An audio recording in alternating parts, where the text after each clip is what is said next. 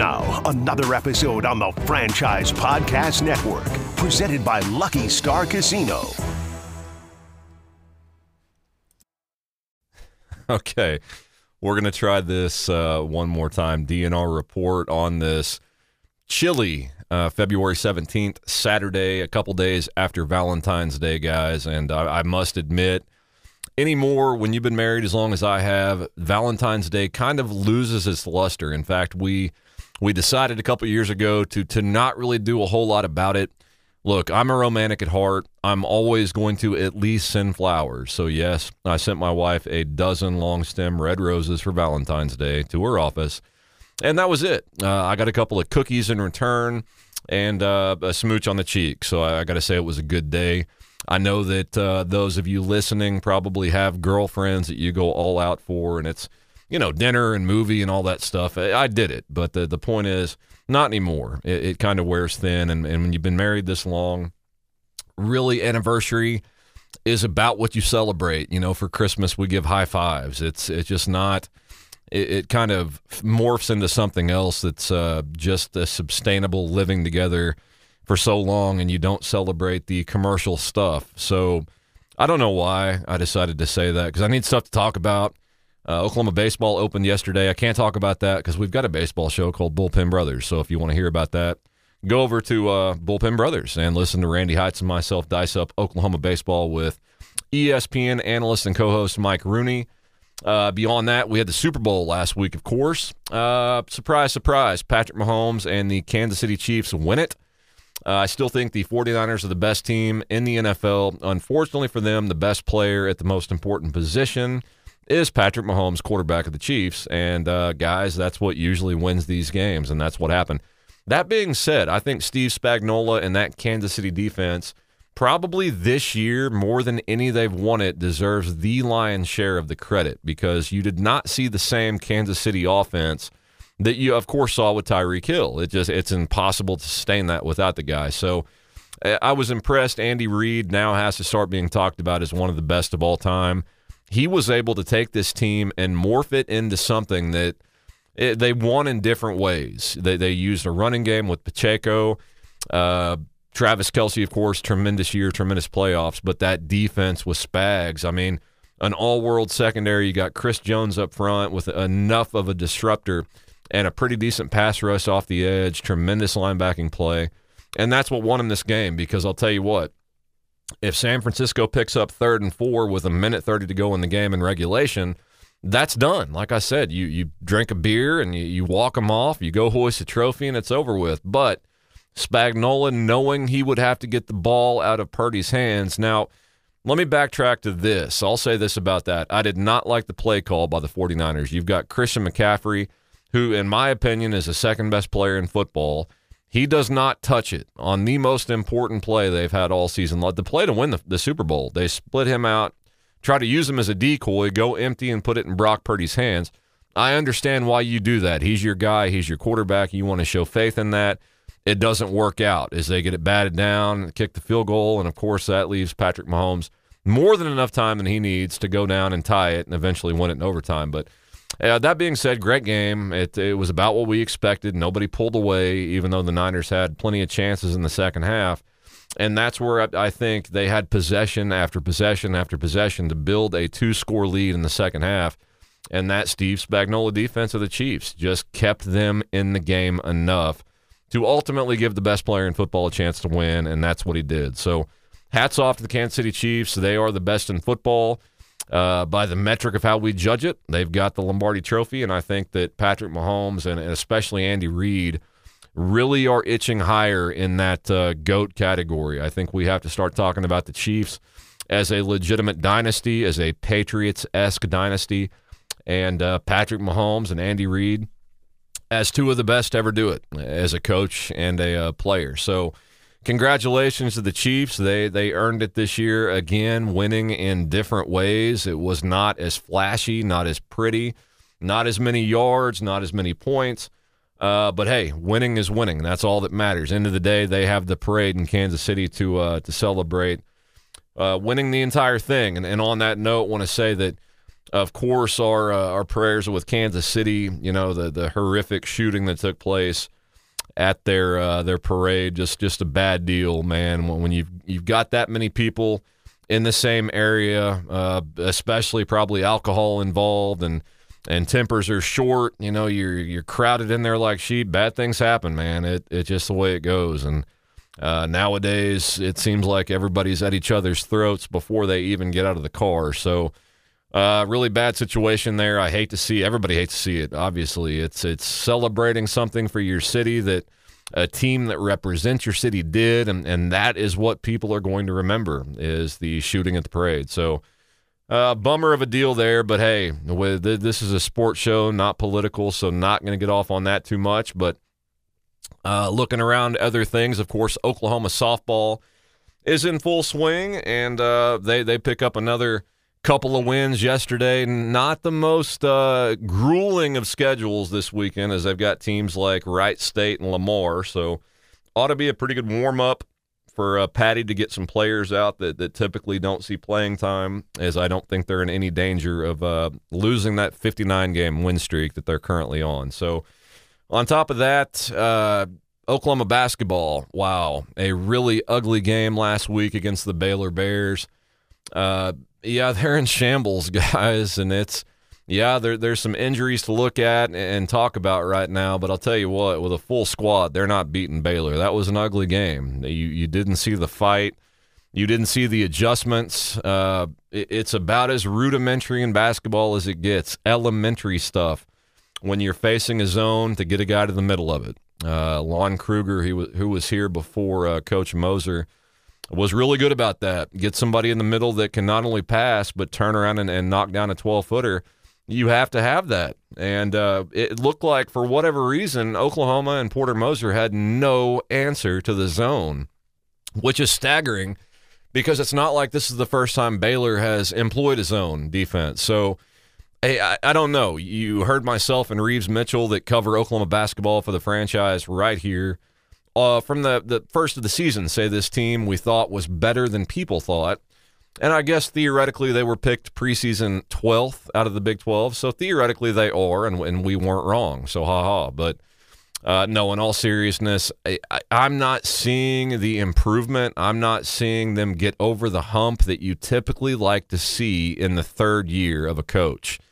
Uh, I'm not seeing the, the right trajectory all around of the program and you can point to whatever you want. I know that people, uh, when, when they struggled a couple weeks ago, pointed to a defense they were playing as the catalyst as to why the half court offense looked bad.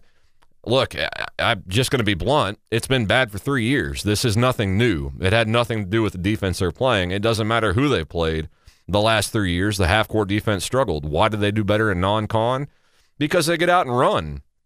And for whatever reason, they get in Big 12 play and Porter uh, decides to stop doing that. Uh, yeah, I, I, assume that the defense they're playing has something to do with that, but uh, the, the half court offense is non existent. I, I don't know what it is. With myself and Reeves Mitchell are, are basketball guys, and, and we've tried to kind of identify what it is they want to do on offense in the half court, and uh, I, we can't, guys. There's a lot of standing around, there's a lot of dribbling, not a lot of movement off the ball to, to get shooters' shots and even when they are, they're not making them. So I, have heard it's the defenses are playing. I've heard they're they're lacking an inside guy. Well, I hate to tell you, that's on the head coach and staff to fix. If you come into the year, uh, year three, still knowing you've got some issues inside, you've got to recruit better. You've got to go get a guy in the portal, and for whatever reason, it, it's not happening. And I don't see anything down the stretch uh, is they have Murderers Row coming up, man. It, it, does not get any easier in this league for Oklahoma as they play Kansas today in Norman.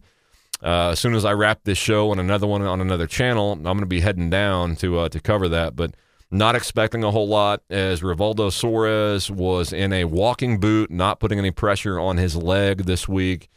And uh, John Hugley does not appear to be back either. So a couple key guys missing out of that rotation. And look, I, to be honest, if they were playing in full go, I still would give the nod to Kansas to win this game, even in Norman, because Porter Moser, I love the guy. I don't think you could create a better father figure or someone, a role model for these kids to look up to.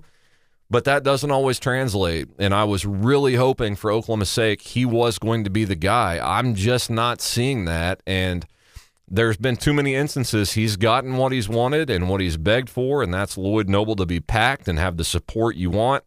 And you, you don't get it done. You have to eventually win one of those games. And I think we will go back to the tipping point of the season as the Texas Longhorns came to Norman a couple weeks ago uh, oh, people were excited about Oklahoma basketball again. They're ranked. They're, they're being talked about, and they lose at home with a packed house to Texas. And uh, that might not have been the kick in the nuts that did it. I think you look at the next game, uh, same exact deal. People said, "Hey, well, all right, what's well, a rivalry game? We lost to Texas, so be it." And they pack it out again to give this team and coaching staff support against Texas Tech, and you lose it. So there's only so many times at a football school you can rally support for other uh, support for other sports like basketball and not win and keep the people coming in. And I think the Texas Texas Tech game back to back in Norman will be something we look back at that uh, that really turned this season towards a negative trajectory. And yeah, I know they're still uh, being projected to make the tournament, but uh, that's going to be an uphill battle, guys. Is I don't don't think they beat Kansas today and five of the next six are very losable. So, a lot of things to keep an eye on. I think the fight you see or don't see against Kansas today will be telling. How much does this lineup really believe without Rivaldo Soares and John Hugley they can beat Kansas? How much would they have believed with them? Uh, is there still fight in the locker room? Does Porter still have the locker room? There's so many storylines to keep an eye on today to tell us where this team is or isn't. So, uh, gonna be gonna head down there and cover that, live tweet it and all that jazz through the franchise and keep up with it. But uh, just just not seeing this thing tilt the right way. That again, you, you like to give a head coach three years to to get his own recruits in and start to get his his prints on things. So that should be happening, and yet the the wins you like to see to to show the proof in the pudding, so to speak, is there aren't aren't happening. So kind of a tough deal going on for OU basketball right now, but uh, they've got games to play, so we'll see what happens. On top of that, we are just about a month away from spring practice down in Norman, firing back up for the football team.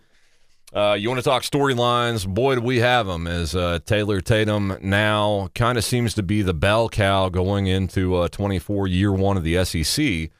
But uh, as we spoke yesterday, just here in the office talking about people they've got to tote the rock, Gavin Sawchuk, in my opinion, not only one of the best running backs going to be in the SEC, I think when healthy, he's one of the best, one of the best in the entire nation. He's just he's got the breakaway speed you look for, the elusiveness, the vision to pick the right hole, and the toughness to uh, to break tackles and get where he needs to be. So a plethora of guys to choose from. Uh, the quarterback at Oklahoma is going to have uh, to hand the ball off to, and gone is the two-year starter with tons of experience. Uh, seems like he's been in college for a decade. Dillon Gabriel. In steps Jackson Arnold, who has one career start under his belt as Oklahoma transitions to the Southeastern Conference, and uh, he he's the one that's going to take them off the cliff into the abyss known as the SEC schedule. So you know, going back and dissecting the Arizona game, there was so much good out of Jackson Arnold. Look, I'm sorry. If you came away from that game saying anything other than that kid is special, you're an idiot. I, I don't know how else to put it. I, am not going to sprinkle any sugar on it because uh, he showed things in that game that true freshmen just do not do. And again, what's what stood out to me, things you can't coach. Yeah, you throw some bad picks. That's going to happen. You're like I said, it's your first start ever to, to come back and keep firing and keep having the confidence that you're gonna you're gonna hit what you're aiming at eventually. Some of the layered throws he made that were just over a defensive back but in front of a safety. Again, you go back through the history of college football, there are very seldom times you see a true freshman make those throws. And again, I go back to Ohio State and Missouri's bowl game. Ohio State ended up trotting a true freshman out to play the bulk of that game you want to contrast how he looked opposed to how Jackson Arnold looked. There is no contrast. There is no comparison. Jackson Arnold is as talented a signal caller that's been in Norman uh, since probably Kyler Murray. Uh, yeah, I said it. And I think before it's said and done, he has a chance to be one of, if not the best quarterbacks in Oklahoma history. He's that good. Now, That's a lot of sugar being sprinkled. Here's where the salt comes in. How is the offensive line going to look? Yeah, I know a lot of people are sold that uh, they they grabbed some guys from the portal and they they got a North Texas guy that you know he was really good as a freshman in that league against those teams. I'm sorry, that's not the Southeastern Conference. Neither are the Arizona Wildcats. So anybody who says, "Yeah, look what they did against Arizona," stop it. Just go find a mirror, rear back, and slap the taste out of your mouth because there is no comparison between what they are going to see in the Southeastern Conference and the Arizona D line, uh, let alone defensive backs, linebackers, all of it. So, not all rosy in Norman, and there are a ton of things that Brent Venables now going into year three uh, will have to show improvement on. And I know everybody's stoked, and they should be, that Danny Stutsman, Billy Bowman return on defense, as well as uh, key rotational guys up front like Jacob Lacey and Da'Jon Terry. And they add David Stone, an all world guy in the middle. But that defense regressed as the season went on last year, and that's two years in a row that's happened, and a lot of the same guys back this year were part of it. So uh, that's just calling it like it is. That's that's what we do here. I'm not going to sugarcoat anything with Oklahoma ever, and that's what happened. Uh, you go back to the Kansas game, really hard to put a loss on them when it seems like Ethan Downs made the pick that should have won that game. So you look across the board at Oklahoma's defensive secondary next year. You've got to feel good about Gentry Williams opposite Woody Washington. Uh, Woody Washington, of course, returns a just multitude of experience that he has garnered over his 25 years at Oklahoma. uh, sorry, uh, bad attempt at humor. It seems like he's been here, man. I'd love to get to get that guy one on one. We do interview players down in Norman. I would like to talk to him about everything he has seen in his time here. Uh, you go through the Lincoln Riley years that there were the defense was optional. I, I mean, I remember sitting there in the Cotton Bowl, uh, knowing that Texas was going to go score to basically win the game after Kyler Murray had come all the way back, one of the best comebacks ever in the history of OU Texas. Well, it was up to that point. Uh, but knowing it didn't matter because you know Oklahoma could not stop Texas, couldn't stop anybody, and then sitting in Norman the same year with uh, Bedlam, you know, and Oklahoma State marching up and down the field. It took a two point conversion stop by Oklahoma to win. Uh, then going to the playoffs and knowing basically that OU had no shot, and and this is not a knock against any player. Defense just was not a big priority with Coach Lincoln Riley and Norman. You can tell it's still not out in Los Angeles as uh, Coach Alex Grinch was ultimately shown the door during the season. A move that, look, let's be honest. Let's go back and look at uh, Lincoln Riley in Oklahoma. He's got three of the best quarterbacks in the history of college football. Two win the Heisman Trophy, one is the runner up, and they don't win a national championship. Uh, that seems staggering to even say and think about. Of course, the best chance he had was the Georgia game but you know that that was a tough situation. That's still when he had Mike Stoops as the defensive coordinator. I know that when a legend of the game passes you the keys, probably the the first thing you do or second or even third that you don't want to do is probably fire his brother from a coordinator spot. So I kind of get that one, but you know, you go beyond that and you think, man, if this guy would have hired someone that was, you know, somewhat uh, just a little bit serious about coaching defense. What could he have accomplished at Oklahoma? I, I think USC fans will probably be saying the, the exact same thing as Caleb Williams' time there has now come and gone, and they don't have anything to show for it. So I, I've said for while he was here in Oklahoma, I don't. I argued with people it might be stubborn pride. He thinks, hey, my offense is good enough; it'll eventually uh, break the glass ceiling and win on its own. That's not going to happen. It's never going to happen. You've got to have a defense to win any type of a championship. Kansas City just showed us that with Steve Spagnuolo. So uh, the point I'm making is is if he would have hired somebody uh, maybe out of the SEC, you go back to Georgia under Kirby Smart. He was uh, employing two defensive coordinators, co-coordinators. Uh, one of their their names was Glenn Schumann, which you'll find him now as Georgia's lone defensive coordinator, and, and in charge of the best defense in college football. Uh, the other was a guy named Dan Lanning, which you'll find him now at Oregon, just uh, kicking ass w- with the Ducks. So you go nab one of those two guys and you, you say, hey, the defense is yours. I've got the offense. Let's do it. Didn't happen, and uh, he decides to sneak out the back door after a Bedlam loss. Does not get it fixed out in Los Angeles either. And now both teams are kind of uh, trying to rebuild. I think Oklahoma, unbelievably, is a lot closer to being where they want to be than, than USC is going into year three with Lincoln Riley. So, uh, storylines galore to keep an eye on. As I mentioned, David Stone will now uh, pop a squat in the middle of Oklahoma's defense, something that they have lacked for, it seems like, a decade in Norman, and that is a difference maker up front. Uh, we've heard forever these guys are, quote, really good depth guys. Well, what does that mean? It means that they're backups primarily. So that is what they've been starting on the D line, and that's no knock to any player, man. It's it's what they've been able to recruit and this goes hand in hand with what I'm talking about. If you're not known for defense at your program, you're probably not going to recruit it very well. And that's what's been happening. You've got opposing programs and coaches using Oklahoma's lack of defense as a reason not to go there if you're a player.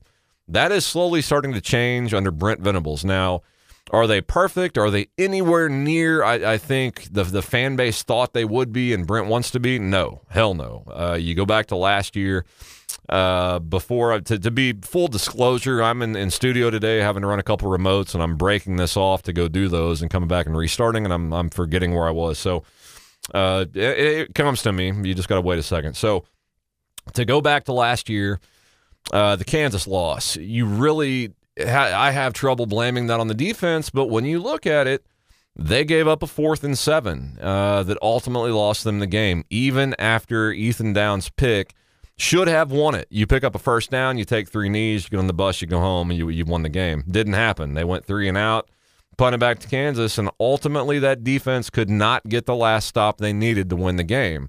Oklahoma State, same deal. Eventually the defense snapped, and it's hard to blame them because you stop the nation's leading rusher twice and Ollie Gordon on fourth and less than a foot to get the ball back to your offense. They don't do anything with it, and I know it puts a D back in a bad spot. But hey, if you've got an elite defense that you're going to lean on and you think is the reason you can win games, they've got to bow up. And this year, down the the stretch, they didn't. Arizona, the exact same thing. Play well in stretches, but when it matters most, give up a drive that loses the game. A lot, lot of that has happened uh, in the two years under Brent Venables. Yeah, I know they improved six and seven to ten and three, monster turnaround, but uh, this stuff is fluid, right? If I'd have told you preseason 10 and 3, oh, yeah, everybody takes it. If I tell you after Texas, that's what you finish with, would you take it? Probably not, right? Because you th- you look at the team and you look uh, top to bottom, and you think, well, you know what? Hell with that. They're better than 10 and 3. And they were. And I, I think that's what's ultimately going to stick in Oklahoma fans' craw is they were better than the three teams that beat them. Uh, leaps and bounds better. Oh, some around here would argue with me on that. I I say yeah. I, I, I mean Jimmy's and Joe's. You go across X's and O's. Oklahoma's better than Kansas, Oklahoma State, and Arizona, but uh, they lost those games, and two of which with their two-year starting quarterback, with again 25 years of college experience with Dillon Gabriel. So. Uh, all kinds of stuff to work on if you're you're Brent Venables heading into spring practice again, just about a month away. But uh, you look on the outside. Uh, again, I said there's a plethora of running backs to hand the ball to. If you're Jackson Arnold, you should also have a plethora of guys to throw it to, as you've got guys like Nick Anderson, Jayden Gibson, Andrel Anthony should be back in the fold. Uh, and then some new guys like Pettaway that we didn't see last year because of Drake Stoops. Had a great year, by the way, but uh, really stoked to see what what Pettaway can do at the at the slot. And uh, Jalil Farooq told me in practice, one of the last practices, he wants a, a crack in the in the slot. So there are no shortages of guys to to catch balls from Jackson Arnold next year.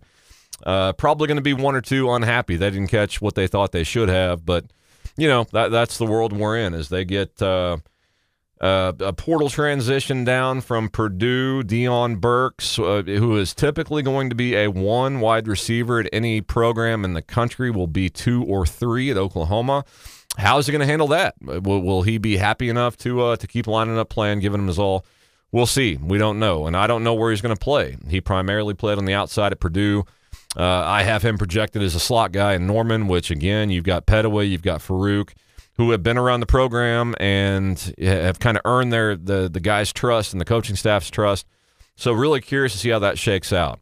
You go out to tight end, they bring in, uh, they lose Austin Stogner, which uh, just a, a, little sidetrack note on that. I, I, thought people were really excited when he came in to Norman for the second go around from South Carolina, but didn't really live up to I think the hype people thought. Uh, I think that that knee injury he suffered before he left Oklahoma to go to uh, Columbia to join Shane Beamer really caught up with the guy. And uh, I've stood next to him in practice, talked to him. He's he's a big guy. He's got a lot of weight on that knee, and I don't think he ever got the uh, the step back he lost. But gone is Austin Stogner. And not really a ton of production to replace there. But Davion Mitchell comes in, number one tight end in the country. And I think you'll see a lot of production because Seth Littrell's offense at North Texas utilized a tight end uh, more than Jeff Lebby has, really anywhere he's been. Lebby, people want to compare Lebby to this guy and that guy. You can't really do it. I think the closest would probably be Art Briles. And yes, I said the AB name, forgive me, but uh, he likes to spread them 53 and a half across and really use that to spread the defense out for vertical passing shots. That That's his entire MO. Did we see all he could do because the arm strength of maybe Dillon Gabriel was a little bit capped? Yeah, probably. I don't think we saw everything that Lebby wanted to employ in his playbook. And those of you out there that thought they lost because of Lebby, I'll go back to the mirror statement and what, what you need to find one and do. It was not his fault. Uh, again, there were things in every single game you point to, but he became the scapegoat in Norman anytime anything bad happened the last two years. But a tremendous offensive coordinator, and there were reasons that SEC schools wanted him as their head coach, and that's what they ultimately got. In steps uh, Seth Littrell, uh, fairly, uh, you know, unproven as far as calling D1 plays. Yeah, I know he was at North Carolina a while in North Texas. Uh, let go from both, and uh, he ends up as an analyst last year in Norman, and now finds himself as the the head guy on offense. So uh, you know, I've always said talent wins. It's about uh, Jimmy's and Joe's, not X's and O's. So I think he's got one of the best quarterbacks in the SEC. Uh, tremendous wideouts, one of the best uh, tight ends, hopefully for Oklahoma fans. Davin Mitchell turns into, and again, a, a, running back room that is probably the deepest room of any position at Oklahoma going into next year. So no reason th- this offense should not succeed. Conversely, on the defense, uh, Danny Stutsman returns with a multitude of linebackers to go with him Kip Lewis, Jaren Kanak, Kobie McKinzie, guys that all saw meaningful reps last year and all very talented. Uh, Dasan McCullough, again, going back to somebody that I don't think lived up to the hype, not his fault. I was one of the only ones in preseason last year to say, well, wait a minute. This guy's 6'5, 230 pounds, and they're expecting him to cover a slot guy as a cheetah. That's a tough ask. Well, yeah, yeah, yeah. But Brent had guys like that at Clemson uh, yeah, he he had a guy like that at Clemson, which there's only one of. Uh, they're not just you don't go pick them off a tree. He was able to cut, to pull that off. Deshaun McCullough was not. He struggled in pass coverage. Surprise, surprise. Really good in stuffing the run. So I just wonder, especially if Justin Harrington gets his medical clearance, if you see Harrington slide back into the cheetah spot and maybe move Deshaun McCullough up to where he had six sacks as a true freshman in the Big Ten, and that's defensive end. Uh, that would pair him and PJ Adebawore off the edge with David Stone up the middle, which I think would be a very lethal pass rush. Uh, just a lethal down four, in fact. So, and it does not have to be Justin Harrington. I think guys like Jaren Kanak could probably get a look at Cheetah.